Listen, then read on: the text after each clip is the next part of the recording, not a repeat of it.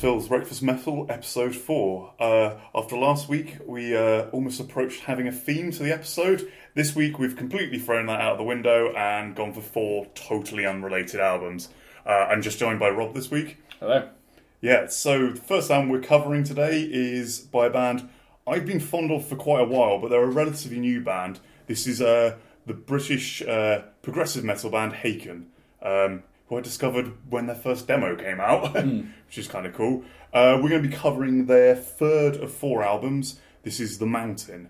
So Haken have kind of gone on an interesting progression of starting off their their original demo was like this bizarre sort of just change riff to riff like it sounded like 20 bands blended together like you get like something that sounded like Coheed and Cambria moving into Dream Theater suddenly turning death metal then like a improvised jazz breakdown followed uh, a couple of years later by their first proper album Aquarius a kind of Dream Theater with less solos um, story of a mermaid Yeah. With some very nice songwriting as well. Sort of like images and words, Dream Theater style thing. Yeah, yeah. It's much better than that makes it sound. It's in fact a very, very good album. Um, that was followed up two years later by Visions, which is um, yeah a, disappointing entry in the Haken catalogue. So they got four albums, one EP. I'd say all of them really worth a listen, even the demo. But Visions is probably only worth it for the 20 minute title track. That is a concept album about uh, a man traveling back in time to kill the guy who tried to kill him as a baby, but accidentally not doing it, or. S- um, yeah, I've not understood the concept yet. I might have to listen to it again. And then finally, we come like next. We come to the mountain, which is the one we're covering today, which I would say is probably the peak of their albums. I don't know. How do you feel about that, Rob? I, I'd agree, definitely in terms of talking about the concepts of the album. This one, the concept I think actually works on this one, um, as well as it just being the sort of pinnacle of incorporating the different genres into a cohesive songwriting structure and getting everything sort of perfect on this album. The next album, um, Affinity, which was released, was it last year? I think earlier this year. Early this year, yeah. Uh, is again a very different album. They've gone in a very different direction and have started moving on and doing different things to what they've done with the last three, uh, which is very interesting. I really like what they've done with it. I think The Mountain is still my favourite, but they're still doing interesting things.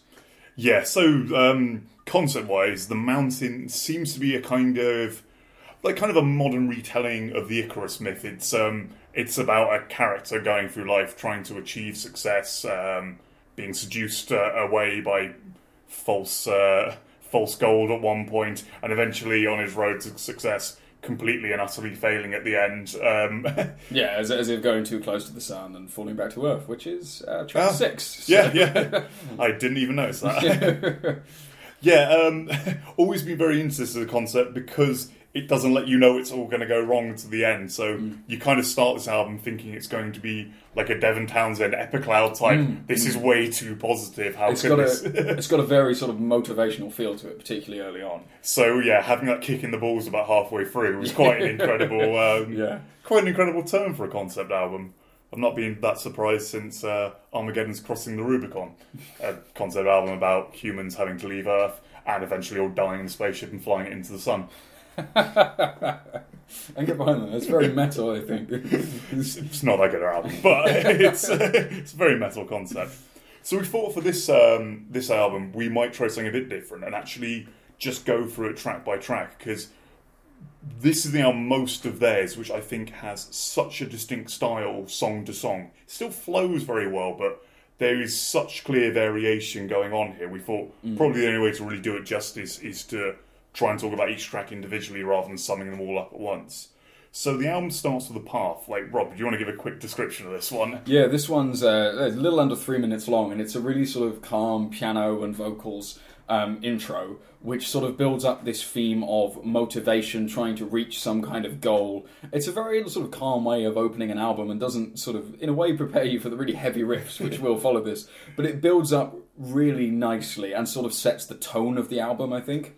The other thing it introduced, which it becomes a big part of this Haken album, and Haken hadn't really got on board with this before, is we get multiple layers of vocals, and not just like kind of massive harmonies, we get vocals doing different things at once. So we'll have like weird low backing vocals mm. over, and they use the layering of vocals to layer the song up to to a good build up, which then hits into the first like proper song of the album, Atlas Stone. But it is really nice to hear that sort of uh, different use of vocal harmonies and techniques and stuff like that, because that will come back right at the end of the album for an amazing sort of closer. So it thematically works really well with the sounds that they're using.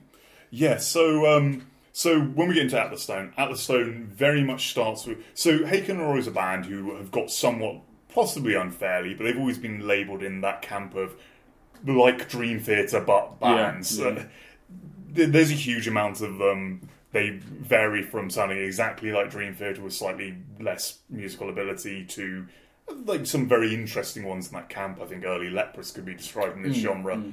Haken have always felt to me like a band doing what Dream Theater do, but doing it so much more interestingly. Like they never get bogged down in abrasively long solo sections. You won't get a six minute guitar and keyboard trade off.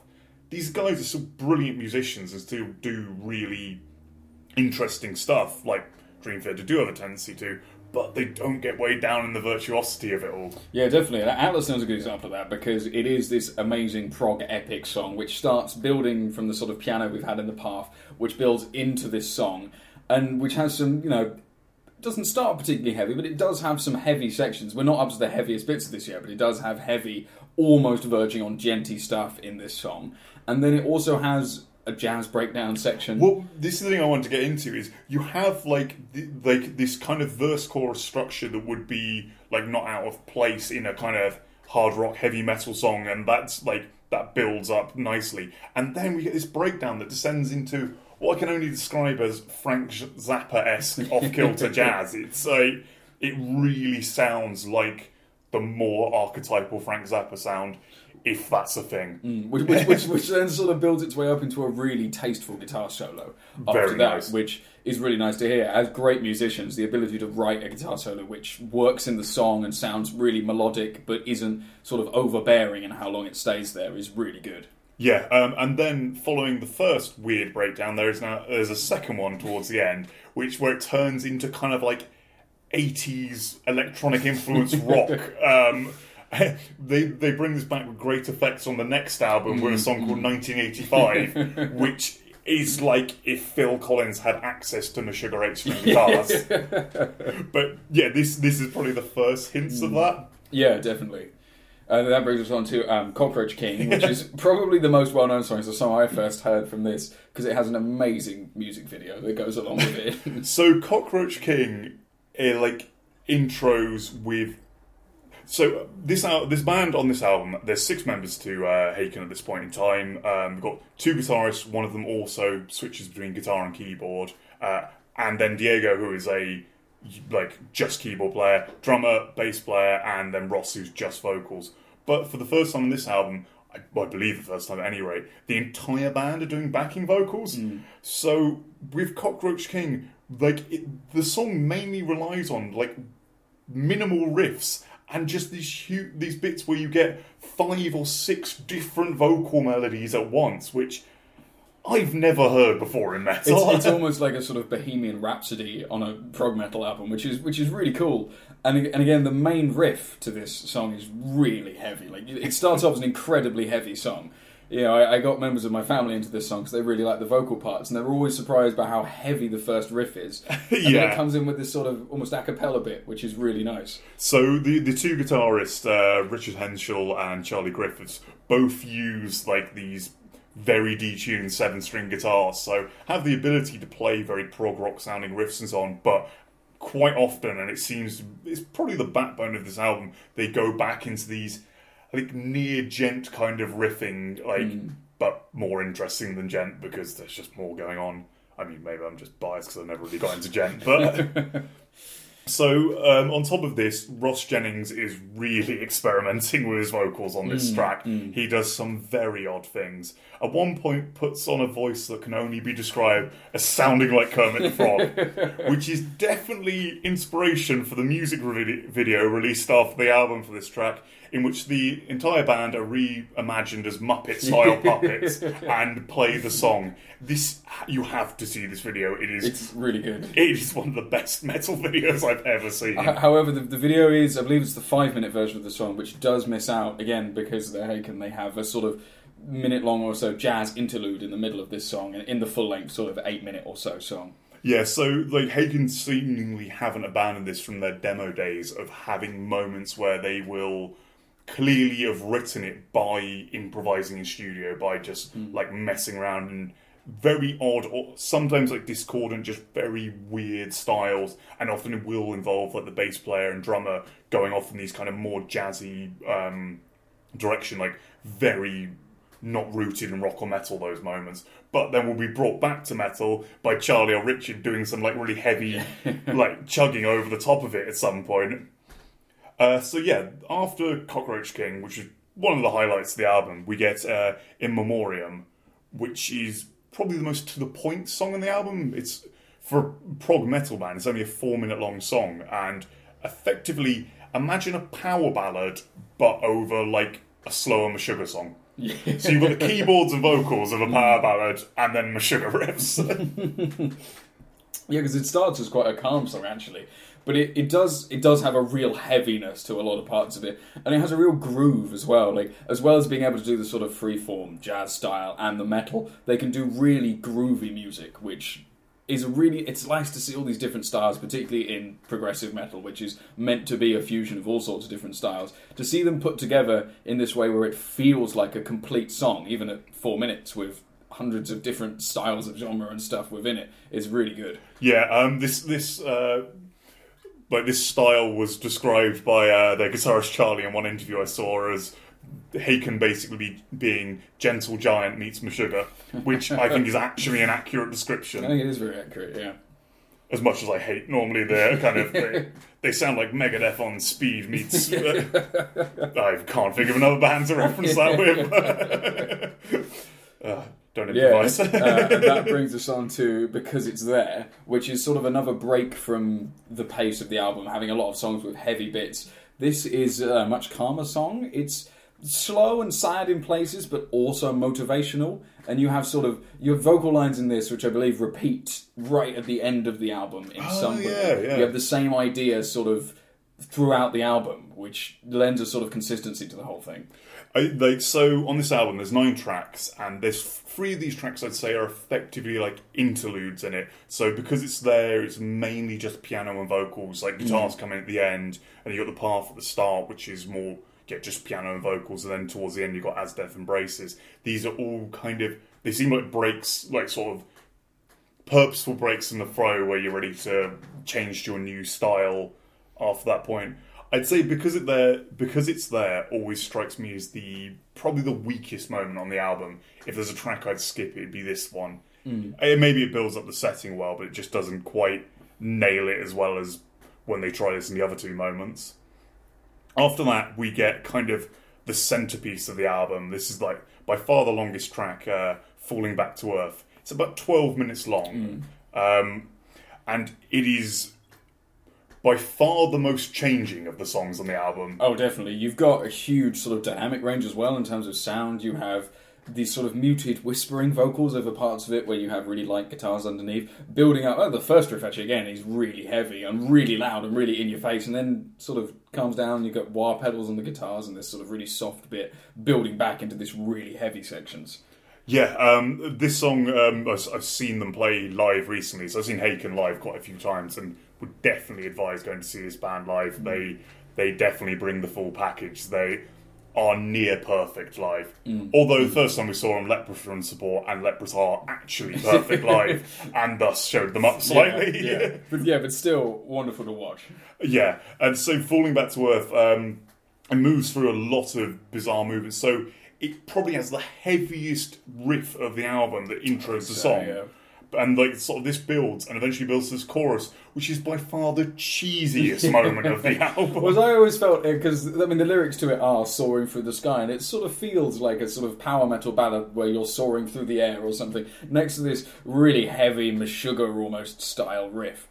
Yeah, and and this song also has the most of the kind of um, well maybe Pareidolia towards the end, but has the most actual soloing and like lead guitar work in it. Like hmm. there is actually some cool solos because they can do solo and play around with that. They don't just go for the jazz breakdowns, but they're very tasteful with it. Oh, Far, definitely. far more so than ninety percent of bands in the genre. Yeah, and it's it's that sort of songwriting restraint in a way, and the ability to do solos for the song rather than just to show off you're a really great guitarist that I think really makes this album stand out. In the same way that Images and Words as a Dream Theater album really stands out because it everything in it serves the song and serves the album and makes a really nice musical piece. Yes, yes, definitely. Uh, so then we move into um, after falling back to earth, forget as death embraces, which is the final kind of interlude track. And this is more like this begins with lots of Ross's vocals over like a gentle kind of piano music, but starts with weird like almost I don't know, kind of like church like ritual type thing. So his vocals have this really echoing effect and really slow kind of low singing. Um, I mean, yeah, the first lyric in this song is "forgive," but I'm convinced it's "fuck yeah" because it really sounds like that to me. And not having had the lyric book when I first listened to this, it was, he's just saying "fuck yeah," which I don't think it, it works very well as an interlude track because it's another one of the much shorter ones, uh, which I suppose like does give a break.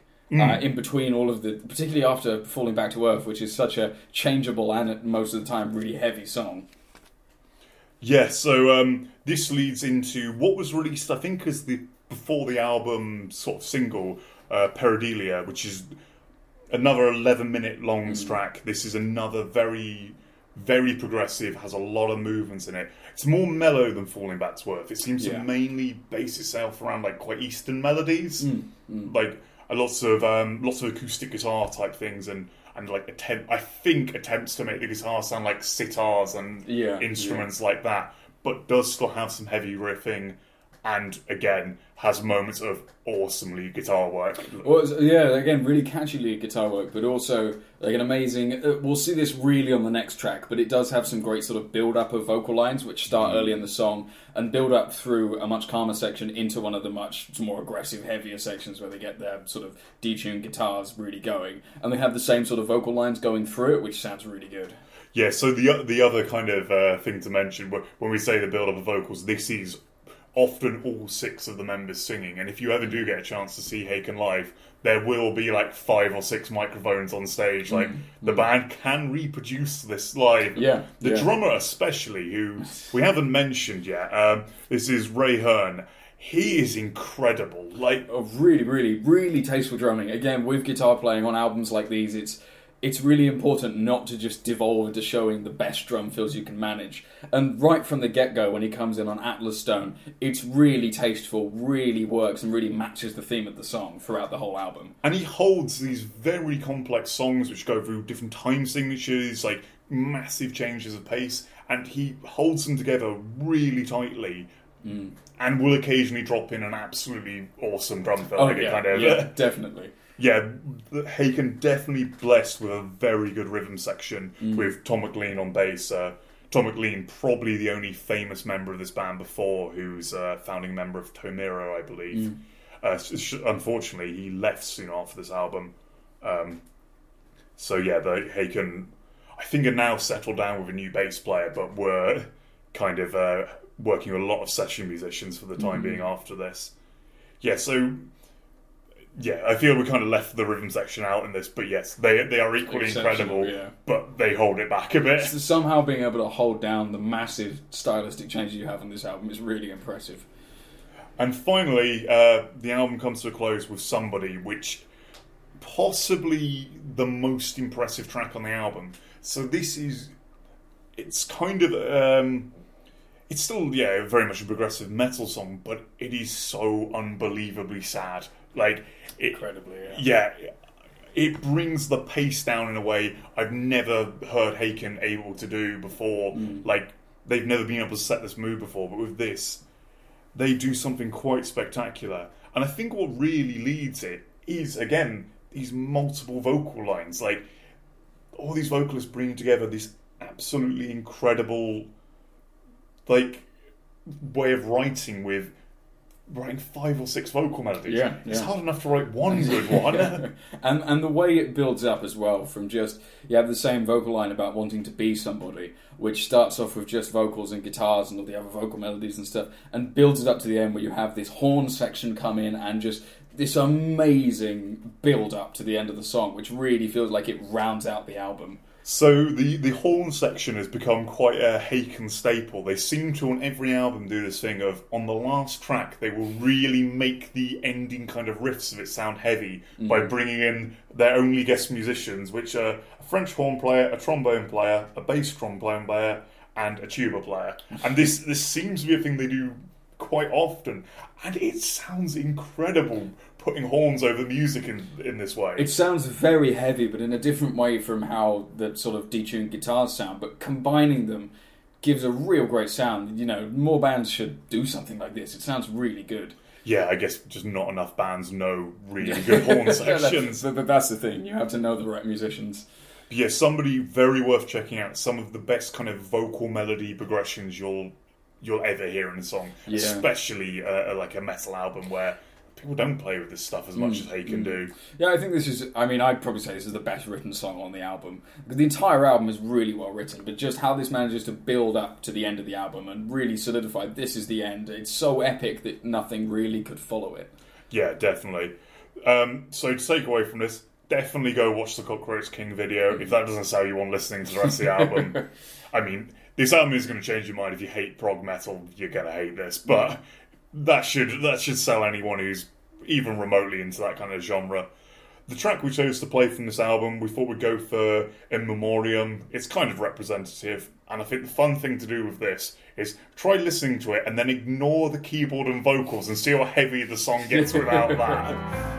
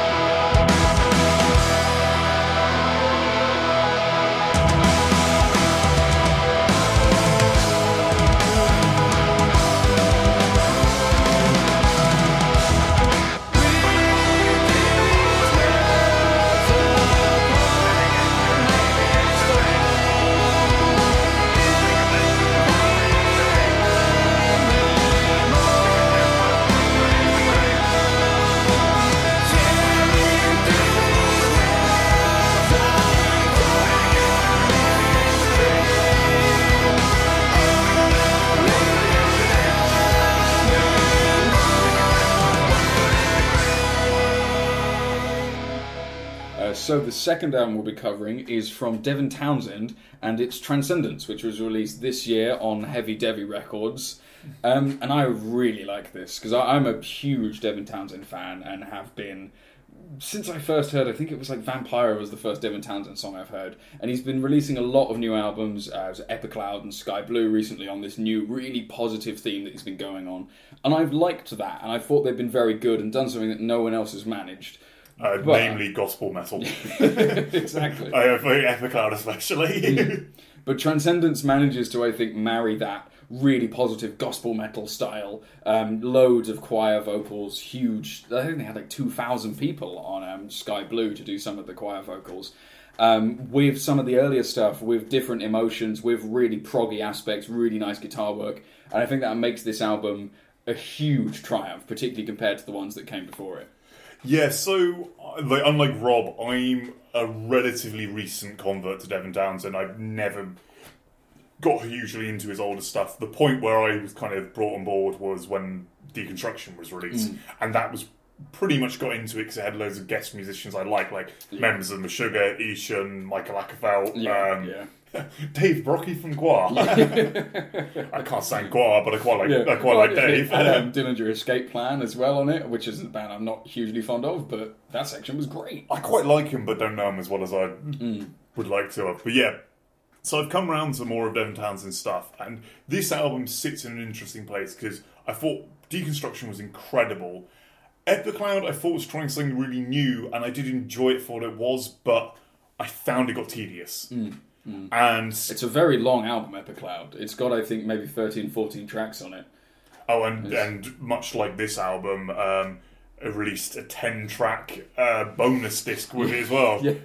because Devin Townsend has creative diarrhea. Yeah. I can't, I cannot keep up with new. I still not got properly into Sky Blue and The, Z2. the speed that he manages to release these, you know, double albums is insane. and this complex music, it takes you a long, it takes you five, ten listens to get your head around Hmm. it properly. Let, let alone to actually write the music itself. But this one I found as instantaneously rewarding as uh, deconstruction. Whereas I've not found that with other stuff I've had to crack and actually normally kind of when I hear it live, I'm like, oh, I suddenly get why Grace is a cool song. Yeah, Like, yeah. So I think the really nice thing about this one is that it um, takes the really positive emotions and pairs them with some more negative emotions as well. Like a lot of the stuff he's done in Strapping Young Lad and earlier solo stuff with Ocean Machine and that sort of thing.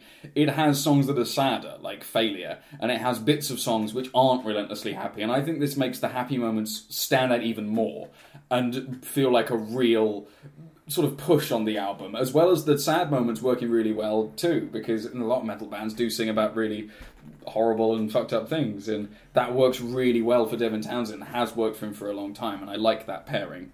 Yeah, yeah, definitely. So this album, Devin's kind of well. This is I should say as well. This is the Devin Townsend project, not to Yeah. be confused with the Devin Townsend band or Devin Townsend himself, which are all distinctly different entities.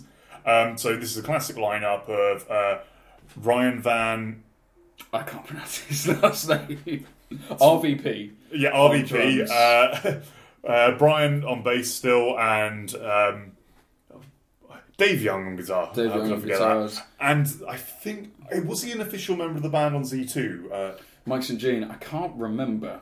yeah, so Mike St. Jean on keyboards, who uh, is a relatively recent addition to the band, and the other, the kind of eponymous six member um, Anneke van Giersbergen, uh, who, if you've seen him live, like any of the really high budget live recordings, like um, uh, Retinal Circus, Circus, yeah. or what was the one you actually saw? Um, live at the Royal Albert Hall. She wasn't there for that. Was one. she not there? Um, but the singer whose name I can't From remember on, on Z2 from Stolen Babies was there. She's fucking brilliant. She's great, yeah. I, have got to admit, I do prefer her to Anneke, but like, sh- she does definitely offer a great counterpoint to Devin's Hmm. voice. Oh, definitely.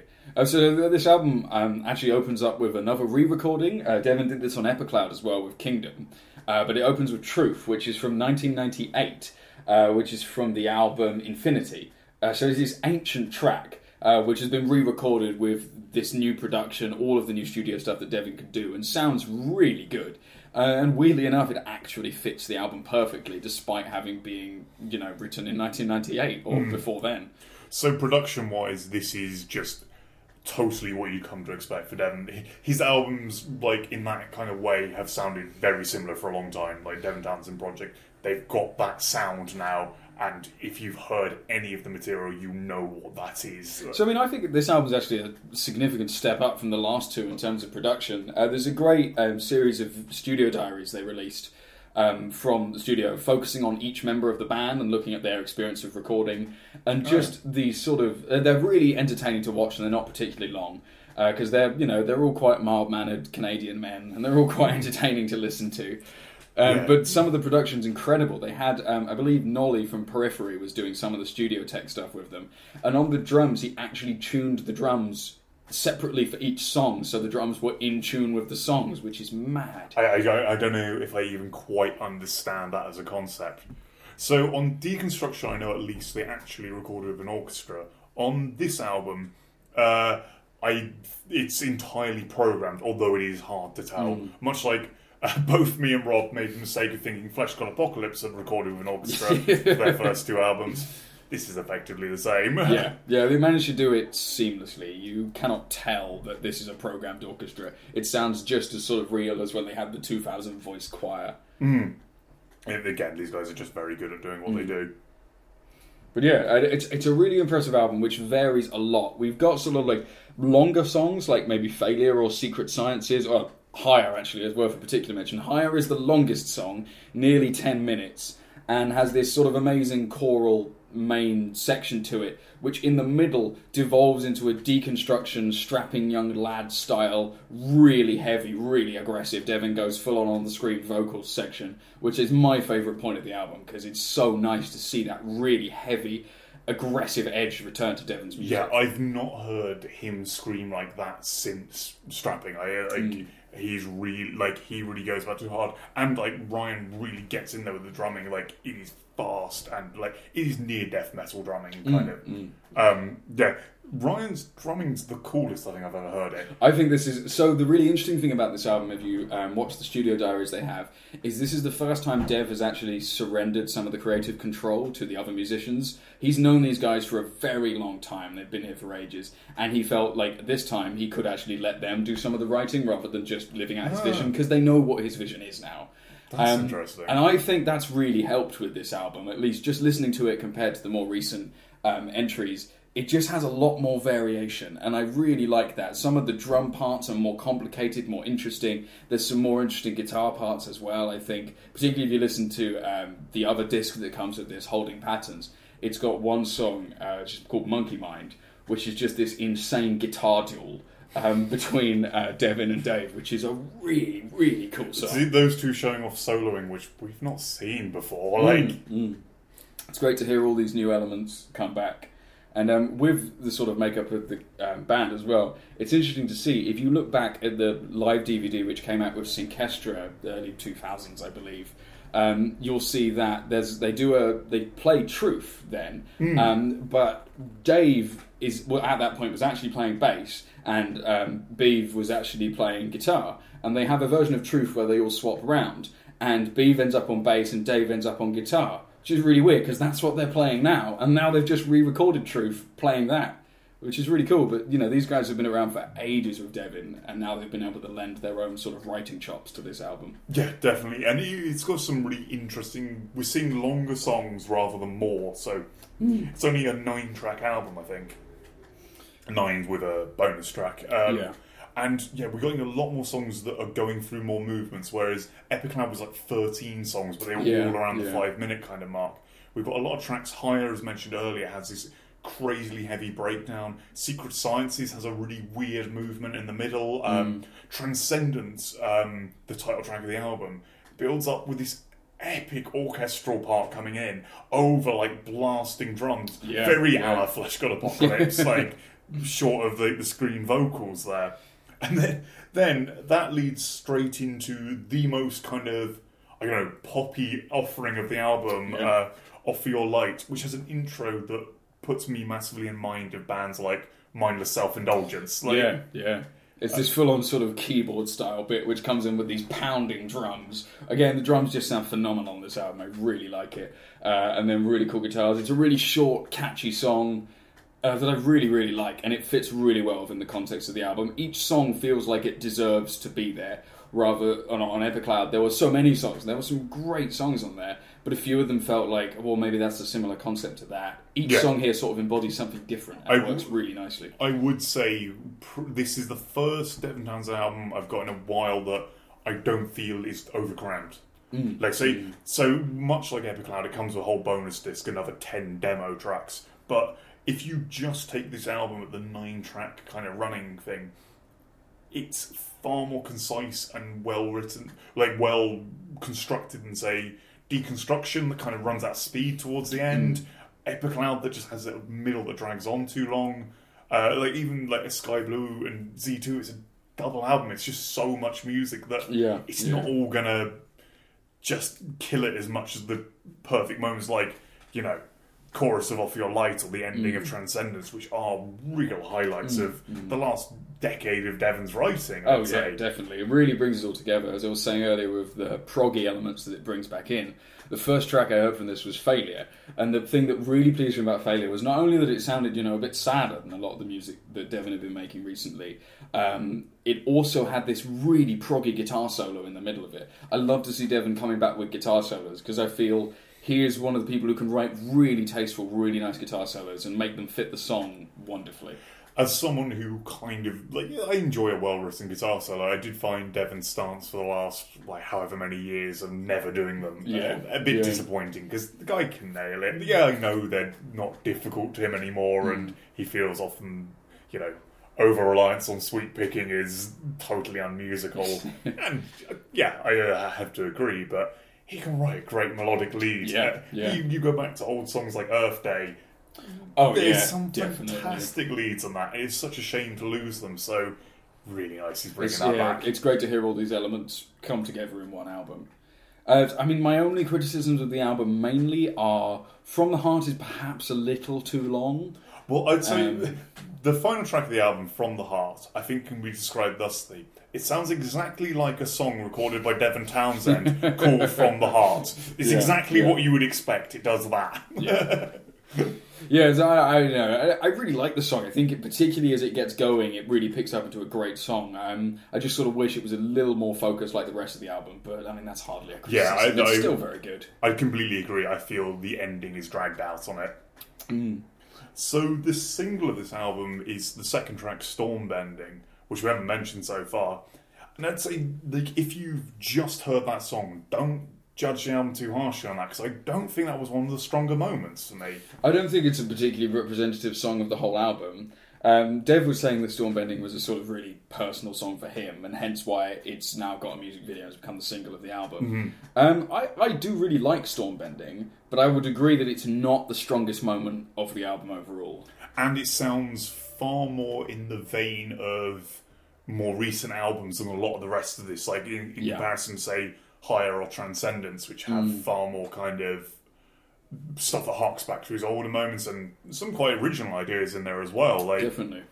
not that Devin Townsend isn't to say Devin Townsend is not original is completely insane. Yeah, yeah. uh, To say like no one writes music at all like Devin Townsend. no, he's No certainly one makes ha- albums like this. I can understand not getting his style, but yeah, he's certainly a unique.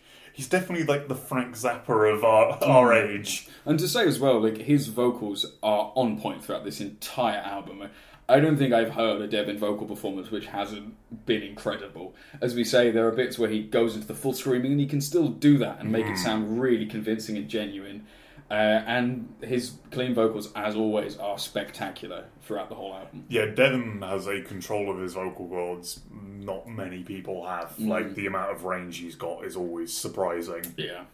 Um, yeah, I don't know if there's much else uh, worth mentioning about this. The album has a bonus track of a Ween cover called Trans Transdermal Celebration, Yeah. which it, it's all right.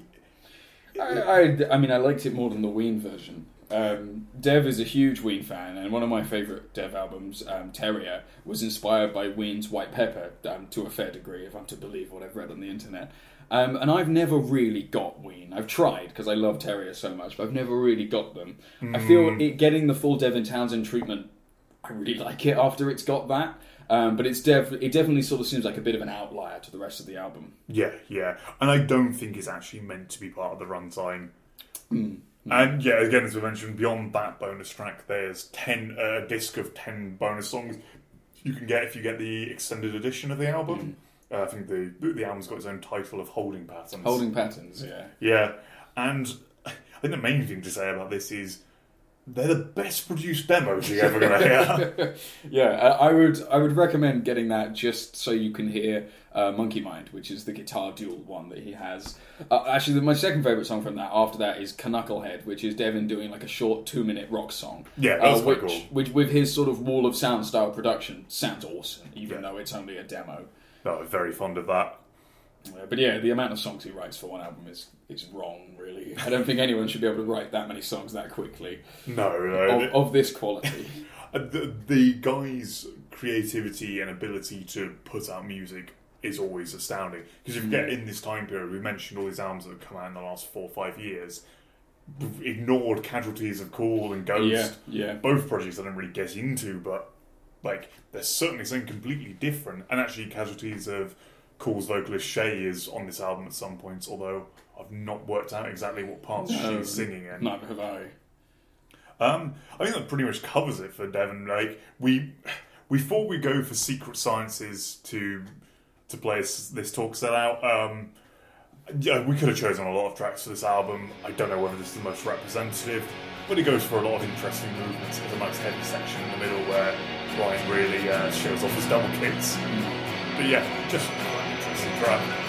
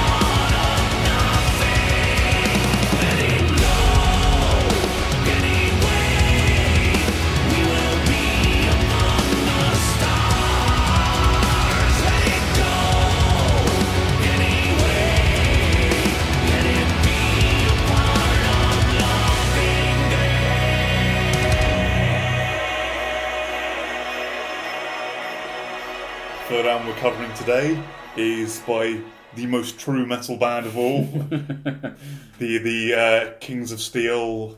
Uh, it's Manowar.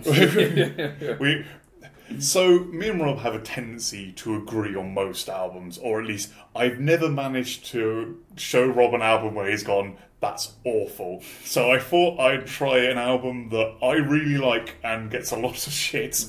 Um, but didn't work. so we're covering Manowar's third album, Hail to England. which which is really good. I, I, I, I didn't know what I was expecting from this because I've heard a fair amount of the more popular Manowar stuff, and it's never really worked for me. But this album I really liked.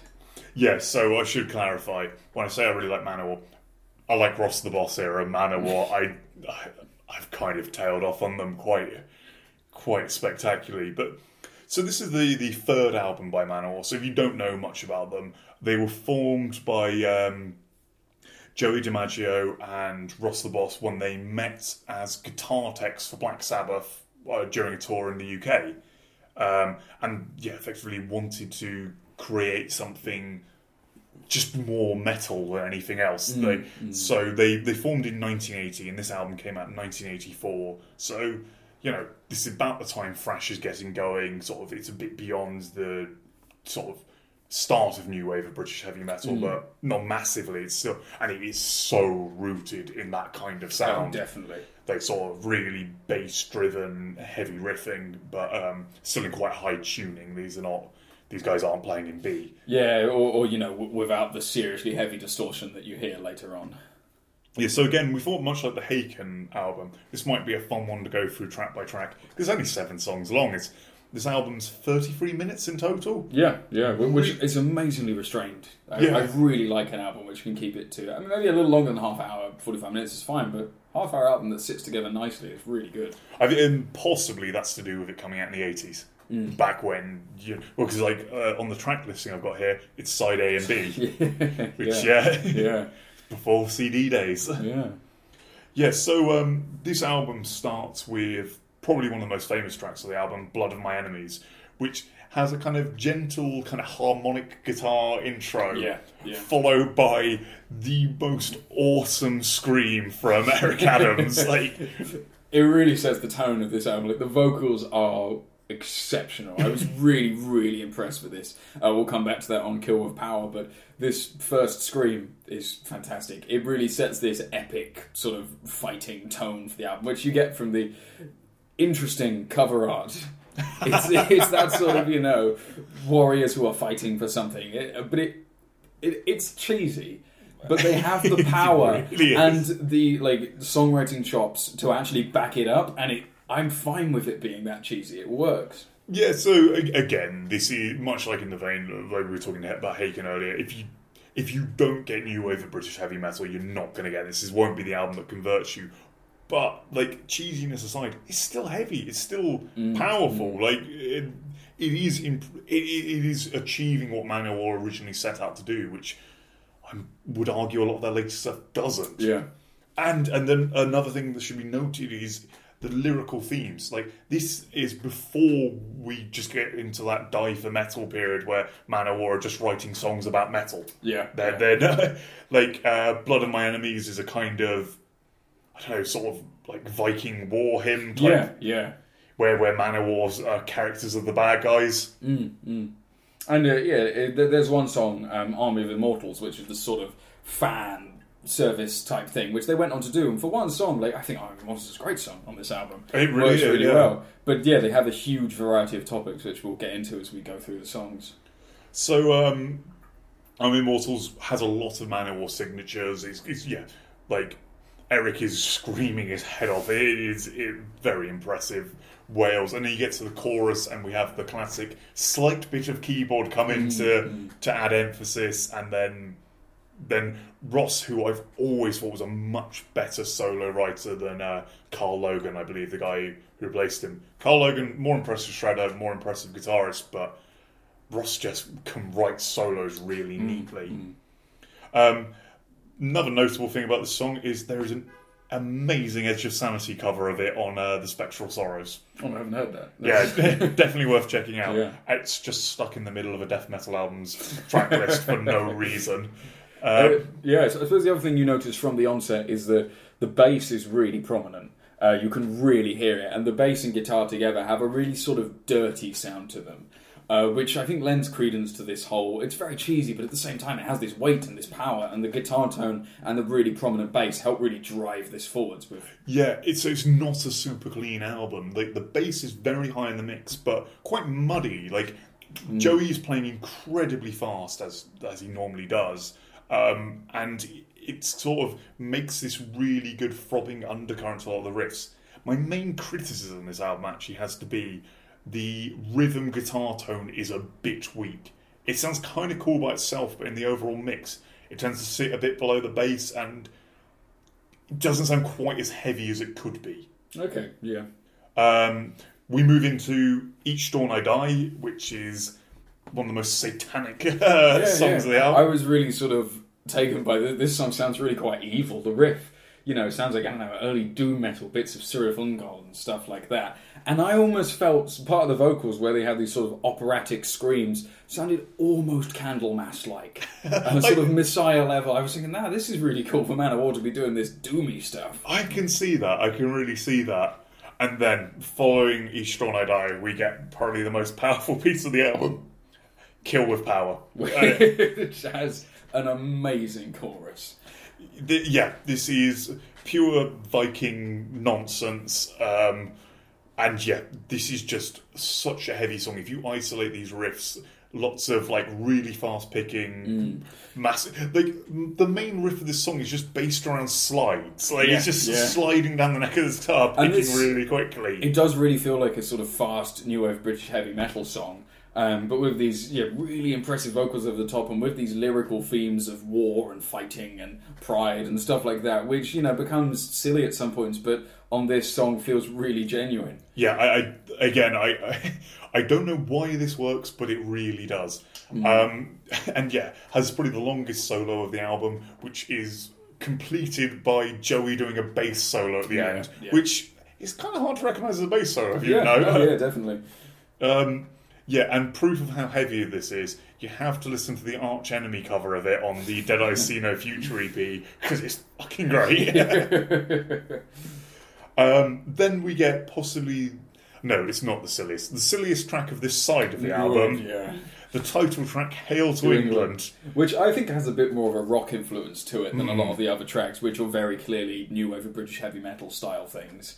Um, yeah, it just has that sort of guitar feel of a slightly happier guitar riff, particularly than songs like Each Dawn I Die. Um, and again, the lyrical themes are really, really cheesy. But uh, Manowar have this, at least on this album, have this amazing ability to win me over and make me feel, yeah, we're going to go to England and collect the Holy Grail or something like that. Yeah, I, it seems to be confused, like a confused story about riding around the English countryside. like, I think it's meant to be about the Knights of Camelot, but much in the way of many Manowar lyrics. If you've ever heard their latest stuff about Vikings, they have no idea what Viking mythology is, and have just made up their own version. They. In one of their songs, they definitely refer to Loki as Odin's brother, which is not Which is incredibly wrong, yeah. People who watch Marvel films know that that's wrong. yeah. um, really catchy song though. Like I, I do think it's one of the better tracks on the album. Really enjoy this and has a great chorus. yeah, it has, you know, it's got some sort of extra vocals on the chorus as well, rather than just um, Eric Adams doing it himself. And, you know, like, you really want to f- start chanting Hail to England with them. It, it really has this power to win you over with something which you shouldn't be able to. Yeah, yeah, exactly. I mean, after the last few months, I definitely don't want to chart that. But and, and then we move into the first Manowar song I think ever written of this nature, but will become totally ubiquitous with them. Mm. This is Army of Immortals, which is possibly one of the first ever metal songs that are exclusively about metal. Yeah, which at the time was a cool thing. You know, it was celebrating the fans and the community that bands like Manowar and all the others at this time had. And you know, it's it's a really great song. But it adds a little bit of um, variation to the lyrical themes that they've got on this album, and I really like it.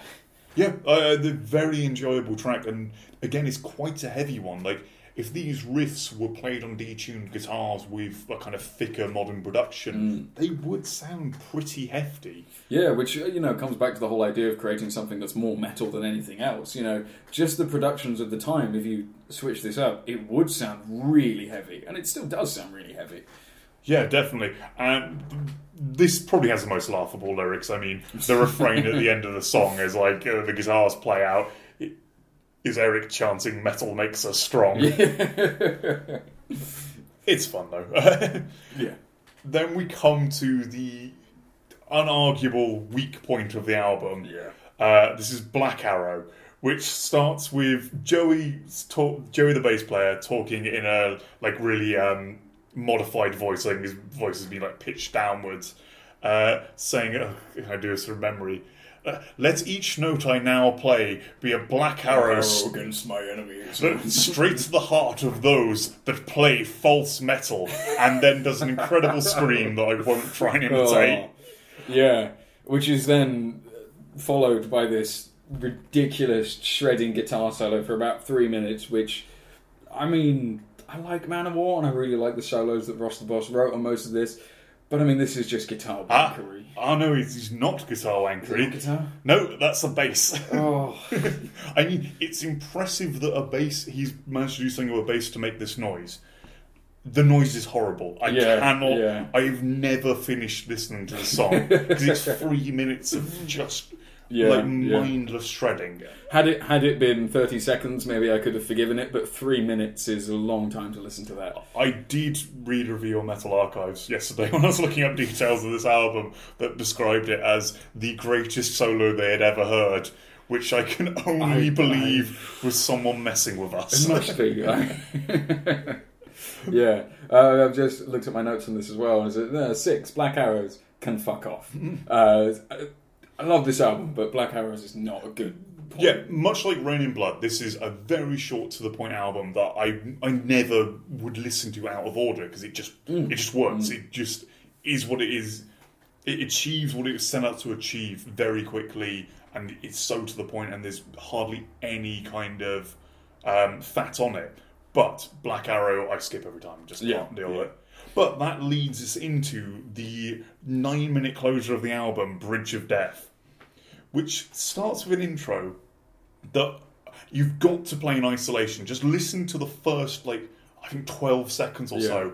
This sounds like it could be on a Darkthrone album. Mm, It, it, it's Ross playing, like, an only slightly distorted guitar, like, really fast picking, and it sounds like the most black metal riff ever. Oh, definitely. And that reminds me of something I meant to say earlier. Is that weirdly from this album, I was getting a lot of vibes of uh, sort of mid-period Bathory, particularly the album Blood on Ice. Uh, Blood of My Enemies. If you listen to the main riff of that, and then listen to the main riff of um, the Sword from Blood on Ice by Bathory, they're all really weirdly similar. Same with Bridge of Death. After we have this sort of weirdly sort of predicting black metal intro, you have this sort of soft guitar building up, which really sounds like um, the Wood Woman off of Blood and Ice by Bathory. So you have this weird sort of convergence of these two styles, and it, it wouldn't surprise me if, of that era of Bathory, the sort of Viking metal phase, was slightly influenced by bands like Manowar. Yeah, so this song is definitely the the biggest attempt at being epic on the album. It's a it's a song about wanting to serve Satan. Um, it goes for a fair amount of movements. I'd say possibly the biggest failure in regards to the, the other songs. Like it's too long. Like it doesn't quite nail nail it as much as it could. It has a very epic moment in the middle where you get this kind of slower riff with the chiming bells coming in over the top of it. That's pretty spectacular. I mean, it's really enjoyable So I just don't think it's quite up to the quality of the first five tracks. Okay, potentially. Like I quite liked having the variation, and I really liked having a sort of you know "Hallowed be Thy Name" style closer of the much longer, more epic track. And I felt that it worked quite well, particularly with the differences it had with a lot of unaccompanied vocal sections, um, accented by the sort of musical bits on either side, and then the slower riffs, um, particularly with gaps, which allowed the really powerful drum sound to shine through. Which I thought worked really nicely. Yeah, talking of drummer, we haven't mentioned the drummer so far. Scott Columbus, who uh, sadly passed away in 2011, has been like the was the long-standing drummer of uh, Man of on most of their albums. Uh, fact about him: apparently, he has to have a stainless steel drum kit because he used to play drums so hard he'd destroy the kits most gigs. That's probably nonsense, but I love it as a story. yeah. Well, you can imagine it listening to him play on this album. He's a very, again, very restrained drummer, which for this style, for such a short album, works really well. And I think it really shines on Bridge of Death because you do have those moments where it's just drums and you can just hear this pounding groove which supports the whole song. I think that is one of the major elements that would separate this from, say, like Iron Maidens at the time, because Mm. this guy is completely different drumming style to say someone like Nicko is Yeah, very yeah. complex, very all over the kit, whereas Scott like really just has these tight grooves, and like Ross really fits in with that, and then Joey gets more kind of uh, space to go off and do his own thing. So yeah, like more bass driven than Mm. most of those albums, even Iron Maiden, who you know is all written by their bass player, Yeah, but yeah. like with with Iron Maiden, Steve doesn't get to show off quite as he shows off a huge amount, but like yeah, they Not quite as driven by it as this Yeah. album is. it- like very. Like, it it is a strong closer, I guess. I, I just think it might be slightly too long, but that's me. Um, things we should probably mention about this. uh, It would be remiss of us not to mention the very clear mistake on the cover. so this is the first Manowar album cover to feature what would be the Manowar staple of a giant barbarian wearing a loincloth with impossible chest muscles uh, next to a naked woman, um, which they they've done a good series of these ever since. The previous album was just the band looking like that guy all oiled up with loincloths. It's quite spectacular. The the clear mistake is they wanted their their barbarian warrior to be hanging. Flying the England flag, he's accidentally flying the Union Jack, but we can forgive that. uh, the other thing is if you if you look at the front of the album, he's wearing a particularly fetching um, cod piece, which looks like Satan's head. If you open the album up and have a look at the inside, it the picture has just zoomed in on the back of the cover on the cod piece and his ridiculous chest muscles. Um, I mean, Manowar convinced of their position. They're, they're, they're full in for the power and glory, and at this point, I'm with them. Like they did a great work with this. Yeah, I, I mean, I'd love to see a slide. And actually, I have seen Ross the Boss touring as a solo entity, and he plays tracks like Hail to England live. Oh, fantastic. And yeah, it's pretty cool. So, yeah, Mm. check that out if you can. I don't know that Manowar will play a hell of a lot off this album anymore. Like, more recent kind of live performances don't seem to have too much of it, but I could be wrong.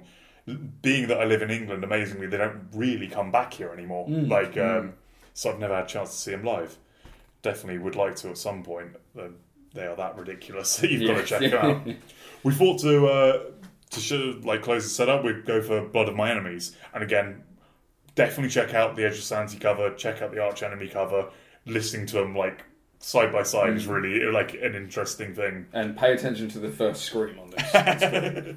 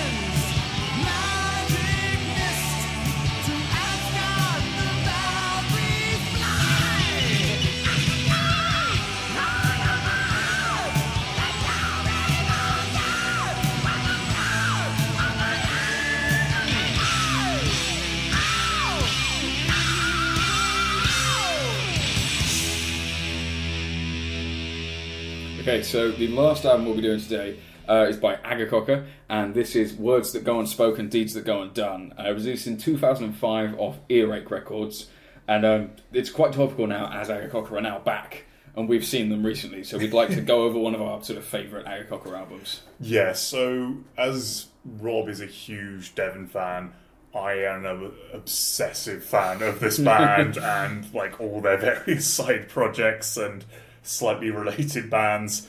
But yeah, this is the fourth album of the band. It sees we have kind of the classic lineup of David Gray um, and Jason Mendonça and Peter Theobald, who are on most. I think I think they're all on the first four. Peter quits after this album, and then we have longtime guitarist uh, Paul um, Scanlan quit and is replaced by ex Berserker guitarist uh, Matt Wilcock, who definitely brings his own flavour to this album. This this album takes a huge leap from Choronzon, the one before. Uh, So Akercocke are a band who have evolved album to album in a massive way. Like their first album, Rape of the Bastard Nazarene, is really kind of messy, chaotic, like satanic as hell, but still, yeah, very confused album. It goes in a lot of stylistic directions. Then you get that style is kind of more honed for the Goat of Mendes, and we get far more kind of this black and death metal, very consistent album, very scary, but with still this like very raw, more black metal production. Then Choronzon, we approach like they embrace more of the death and death metal influence and more of the progressive metal influence and massive up in production quality, kind of up in ability of the players. Which is, I think, where we both first heard them. I think we both first saw it on Scuzz TV, where we saw the video for Leviathan, which is off Choronzon, which is a great song. Which is an amazing intro to the band as well, because it pretty much sums up their their their, their themes and appearance. So the video has uh, all four members of the band sat in high backed armchairs in like Dressed in some- suits. dre- dressed in amazing suits, sat in like some weird like car park or something, while a naked woman dances around them. Akercocke videos do follow a theme, and they generally involve tits and Satanism. Satan, yeah. So this, this is the fourth album, uh, Words That Go Unspoken, Deeds That Go Undone. Takes another massive leap. Like I think more, more embracing the progressive sound than ever before, and the leap in production quality is huge. Um, and like Matt Wilcock really brings a different sound on guitar. Now, um, Paul had an incredibly weird style of soloing. Like he's a very unique guitarist. You can certainly, uh, you can tell it's him on anything he plays on. But then Matt brings in a far more technically proficient kind of playing style. Like that guy can shred like nothing on earth. But I believe as well, um, Paul wrote quite a lot for this album. Although, although he'd left the band, a lot of the stuff that was written for this was stuff he'd yeah, played. I think he had like he wrote on at least four or five of the tracks for this. So we're still seeing his influence. I think is possibly why um, the band are less fond of the following album, The Antichrist, because it didn't have that influence so much and that caused Jason to eventually quit the band and then go on a hiatus for four or five years. So this album, um, it begins pretty much as it means to with the incredibly heavy Verdelet. This, if you use Snacker Cocker, it's kind of changing things up. The riffs are more death metal. I don't know whether that's just the the increased production values that give it that feel, but we have just the absolute evil of that mixed with like by now Jason's like trademark Trademark unintelligible but really evil sounding harsh vocals. Yeah, so very, very low guttural grunting that it is just you will not work out what words No, he's saying. no. It's it's impossible. But then mixed in with they've always done this, but more so than ever before on this album, a lot more clean vocals for him, from him. Yeah. As, as well, too, you have the really high screams that come in at parts as well, Mm-hmm. and uh, we'll talk about this in a bit more. But uh, when we saw them live recently in Bristol uh, as part of the sort of reunion tour, I think you've seen them. I've seen them twice now. uh, Twice now, yeah, I saw from- their, from first return gig at Bloodstock, which is all up on YouTube. Well worth watch. Forgive the Mm. Vocals. Bloodstock's sound recording seems to give them a very dry quality, Mm. which makes every vocalist recorded there sound like shit. Um, yeah, honestly, just listening to the vocals live, particularly the high screams, I was blown away by this. Sound incredible. And Jason's clean vocals are awesome. There's no one that sounds quite like him. Uh, he has this sort of almost like ritualistic feel to them. They feel like this chant to summon the devil, which I don't know is I think a lot of Akercocke's thing. Yeah, uh, so they um, kind of in the vein of uh, a lot of goth metal or goth rock kind of bands, like mid-range kind of singing, but the better end of that. There's some with quite a deep voice as well, like not not really deep, not Pete Steele, but it's it the, you're not getting your kind of Rob Halford falsetto at any mm. point on this. Well, and sometimes it sort of devolves into him just yelling as well, which adds a real sort of different element as opposed to just the unintelligible screams. You do have these bits where you know what he's saying and you can really hear the emotion in it. Mixing that with the high screams and the really low guttural screams is really good for this album. That's like, yeah, that's a really good point. Like he uses this a lot to really build tracks up, where he can go through some very clean singing into this kind of more, um, yeah, like near shouting kind of stuff, and then that will descend into his guttural growling or, or high pitched screams. Like this is really um, well shown on tracks like Shelter from the Sand. Shelter from the Sand's the 11 minute kind of prog epic Yeah, of the album.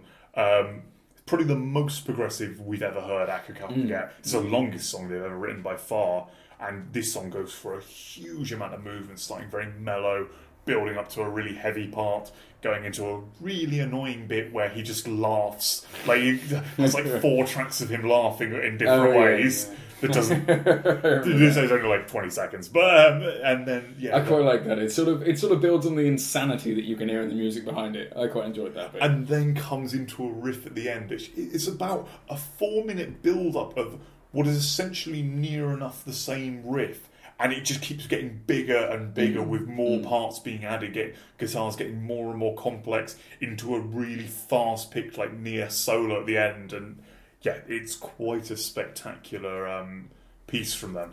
I kind of wish they they'd done a few more like this, and possibly we, we've heard tracks for a new album. yeah, we've heard two tracks so far. It was Inner Sanctum, and I think it was I Disappear or Disappear. I think yeah, I think it's Um, called Disappear. So we've only heard this one live in Bristol. Yeah, yeah. It's not on the Bloodstock feed. No. If you didn't didn't manage to catch any of their comeback gigs, if you haven't caught their tour, they've just finished the tour, but they are playing Damnation, which I also have tickets to. So I'm going to see them three times on this tour Yeah. because I might like them too much. But it's you know the, the new album sounds really proggy as well, sort of in the same vein as uh, Words, which I'm really looking forward to. Yeah. I'd love to see more songs like uh, Shelter from the Sand.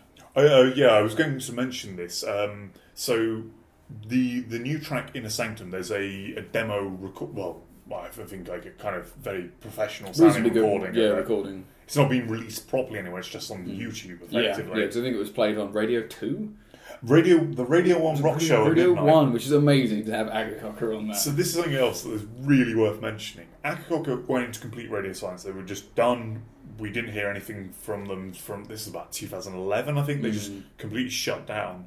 Um, I, I was convinced I'd never see them again. Their return was literally their Facebook page, which was purely one of those memorial type pages where they show old mm. photos and stuff. Posted uh, in the middle of the afternoon a picture of a monkey leaving a cage with the phrase hashtag the monkey is out of the cage. No explanation of what this was, no further engagement. Then that night at midnight, unceremoniously on the Radio One Rock Show, they just played a new Akercocke song. there would be no hint this band was mm. coming back mm. at this point. Yeah, it was, it was an incredible sort of surprise. Really great to hear that they're back. Definitely a good way of getting hype for yourself. Like that was yeah, quite spectacular.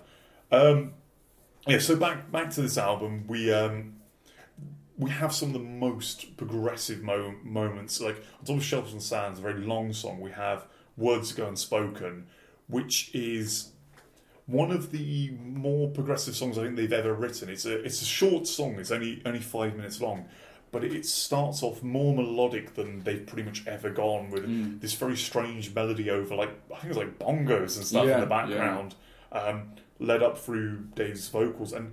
No, Dave, Jason's vocals. Um, Dave's a drummer, uh, and they get more and more intense as this song builds. I mean, it builds to an incredibly heavy midsection but like so subtly you don't quite notice you've got there. yeah. Intractable, the song after that, is quite similar as well. Like it, Hmm. it's this really sort of melodic and nice. Still got the Akercocke feel to it, but sort of much lighter and more mellow than they've ever been. Uh, but then it has its really heavy parts as well. And the r- songwriting on this is excellent. And then that goes straight into Seraphs and Silence, which is like a. It's like a massive. Like, imagine a thrash metal song detuned as hell with, like, some of the, like, some death metal vocals over the top Mm. and featuring what Matt Wilcock himself says is his favourite solo he's written. Definitely worth checking Yeah, out. oh, definitely. The guitar work on this album, it has this real technical edge to it, probably as a result of Matt being on it. And the guitar work over the top of the really good riffs that Akercocke write sounds excellent. Like, it's a real staple of a lot of the songs, and it's really, really good to listen to. So some of the things uh, worth noting about the like the whole package of this album. So previously Akercocke albums, you've possibly seen some of them. The main themes are normally goats and tits. They're, they're, but this album is the first one to take a, a step away from that. So the front cover of this album is um, kind of a like an exorcist type scene of a of a man in a suit and a hat, kind of silhouetted in the darkness, walking Yeah. up some stairs.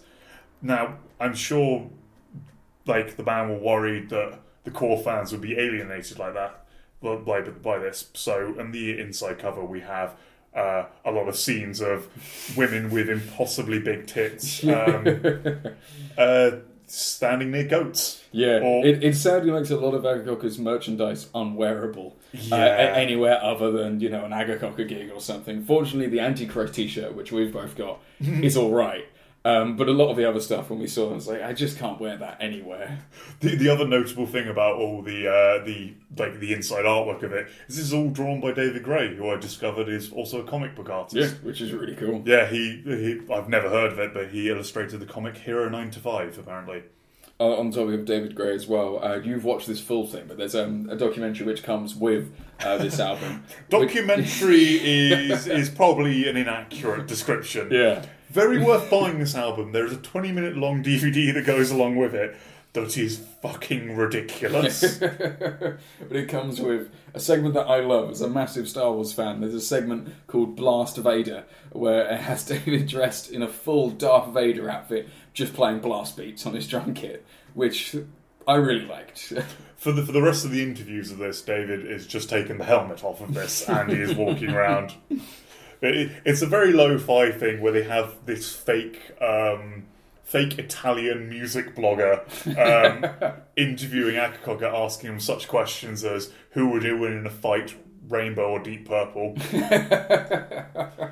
uh, yeah, and then loads of interviews with people like trained gynecologists who certify that David Gray is definitely a cunt. also, uh, eagle-eye viewers of this will sp- spot a later bass player um, and voices frontman Peter Benjamin walking around in the background of one of the scenes, looking a bit awkward. As something worth mentioning, actually, um, because David Gray and, as you mentioned, Peter Benjamin are from Voices, which we covered in the first episode, uh, and the Voices album is incredible. This album is also incredible. If you if you like this album or you like the Voices album, these both of these albums, if you like them, check the other one out. Yeah, these are very good counterpoints. So, like, this is probably the most prog Akercocke I've ever got. Although I'm waiting to see where we've got a new album coming 2017. I think it's the single in, Inner Sanctum looked like it was building directly off this album. Like where the Antichrist went, they seem to have ignored that style and come back to this one to an extent. So I want to see where they use this as a jumping off point. Um, and Voices London, one of the most incredibly progressive works David Gray's ever been on. Yeah, I- think we, we both recently did a thing on Facebook where we rated our top 10 albums of all time, sort of accounting for the influence it's had, and Voices of London came in our top 10. Yes, both of them. Yeah. totally obsessed. Now, if you like the kind of heavier, more death metal elements of this, like Verdelet and the, the second track Seduced, um, you can see Matt Wilcock and David Gray, and also Voices guitarist Sam and Berserker bass player, oh shit, also called Sam, I can't remember his last name, um, in the Antichrist Imperium, who are like the kind of the really siphoned off the death metal influence of um, of Akercocke and into a like yeah, really purified that down into a very simple, heavy as fuck death metal format, and also has one of my favorite band photos ever, which is uh, Sam, like uh, Sam from Voices and David standing outside a really shitty looking council estate versus Sam and Matt from the Berserker standing by some palm trees on a beach to show the, the Australia England connection. But yeah, like I mean, this album is a really great point to start. If you really like the sort of black metal influences on this, Goat of Mendes and earlier Echo Realms are really the place to go. Uh, if, as we were saying, if you like the death metal influences, head across and see the other side projects. Yeah, yeah. Or like Choronzon like really nails those to some extent. I think another like really interesting progression to this album is lyrically it's one of the like the more philosophical ones. Like um the main kind of refrain to words that go unspoken is something along the lines of um in between the idea and the action everything is real.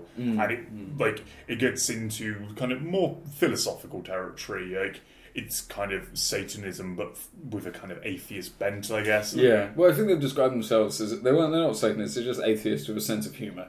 It's sort of like you know they find all this stuff funny, um, and yeah, like I think the lyrics on this album are really good. They sort of sound slightly mysterious and slightly evil, like the music itself sounds.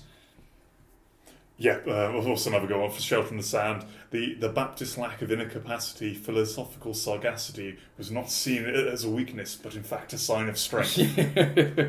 Which again, fantastic phrase. Like yeah. It, this is this is not traditional black or death metal. This really is something quite out there. It's not a release you'd expect on Earache, to be honest. Oh, Like, definitely. I'm a big fan of Earache Records. They've released some incredible albums, but this is very outside what you would expect for it, and and very befitting of that kind of London scene of bands that just seem to constantly be doing something a bit different. So um, currently, the the new reformed Akercocke lineup is David Gray uh, and Jason Mendonça as the kind of core. Then Paul Scanlan has returned on guitar, and they've picked um, Dam or Damim bassist uh, Nathaniel Underwood up, Yeah. who is fucking awesome, and he's, Oh, he's yeah, now he's great. for the first time introducing backing vocals Mm. into it, and, and Sam Sam Loynes of uh, of voices on keyboards. Yeah, yeah. And damn, another band if you're into this kind of style, so worth checking out. They're Definitely.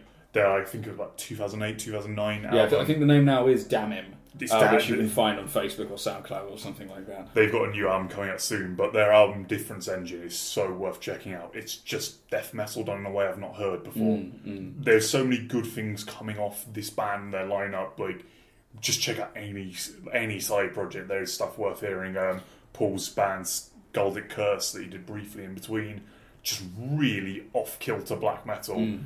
led by his bizarre guitar style. I suppose the one thing we haven't mentioned, which you mentioned with the Voices album, is the drumming on this album is spectacular. Particularly watching songs from this live as well. It's the drum fills that are done accentuate the riffs so well, and the rest of the drumming is so fast and so precise and fits the song so nicely. It's David Gray is a fantastic drummer. Yeah, yeah, undeniably brilliant. This is actually probably his most understated. I don't know if it's the mix that does this or what, but he's not so in your face as he has been on. Like if you listen to a song like "Breaking the Silence" from Goat of Mendes, like you've got a full-on drum solo in there. Like, but this is more toned down. But my god, it's impressive. Mm, definitely. Um, the the other interesting thing to note, like David Gray's got into his kit setup that like he used for quite a while after this, and I think he's still using for Akercocke, which is a bizarre kit I've never seen anyone else do, where it's entirely real toms and cymbals, but an electric kick drum. Yeah, yeah. Uh, I think it really helps get the precise sound. But when you when you look at him, like it just looks really strange. You can sort of see his legs and stuff, which you're not used to with most drummers. Very rare, especially with metal drummers with a normal dual kick drum. Mm. All right, yeah. Like I mean, a lot of people might see a problem with something like that, but I, I mean, it sounds perfect for the style of music they play. The really precise kick drums really add to it, and yeah, I think it's fantastic drumming, regardless of the setup. Yeah, and as we were saying before, seen them live now a few times, and they are a very precise live act mm. and very mm. intense. Like, this is something you've really got to go and try and see live, even if you don't know them from before. I think this could really convert people to their sound, and hopefully they pick up more of a following than they had many years ago. Yeah, yeah, yeah. They sound bigger and better. Or like every instrument, particularly, I thought Jason's vocals live were yeah. just remarkable. It's really worth checking out. Yeah, um, I had the, the honour of being sweated on him in the front row at Bristol. it, it was fantastic. Um, yeah, so check out the the the feed from Bloodstock. It's definitely worth it. Don't judge the vocals too harshly. They didn't sound like that live. I do believe that's the Bloodstock mix. Um, and yeah, this album probably I would say the best start point for this band. It's I think so. Yeah. it's kind of it's got the most elements that kind of make up their sound, and it, the very clean production actually works brilliantly. I think so. Yeah. So the the song we went for play us out on this is the title track "Words That Go Unspoken, Deeds That Go Undone." By far the most prog on the album, Oh, I think. definitely.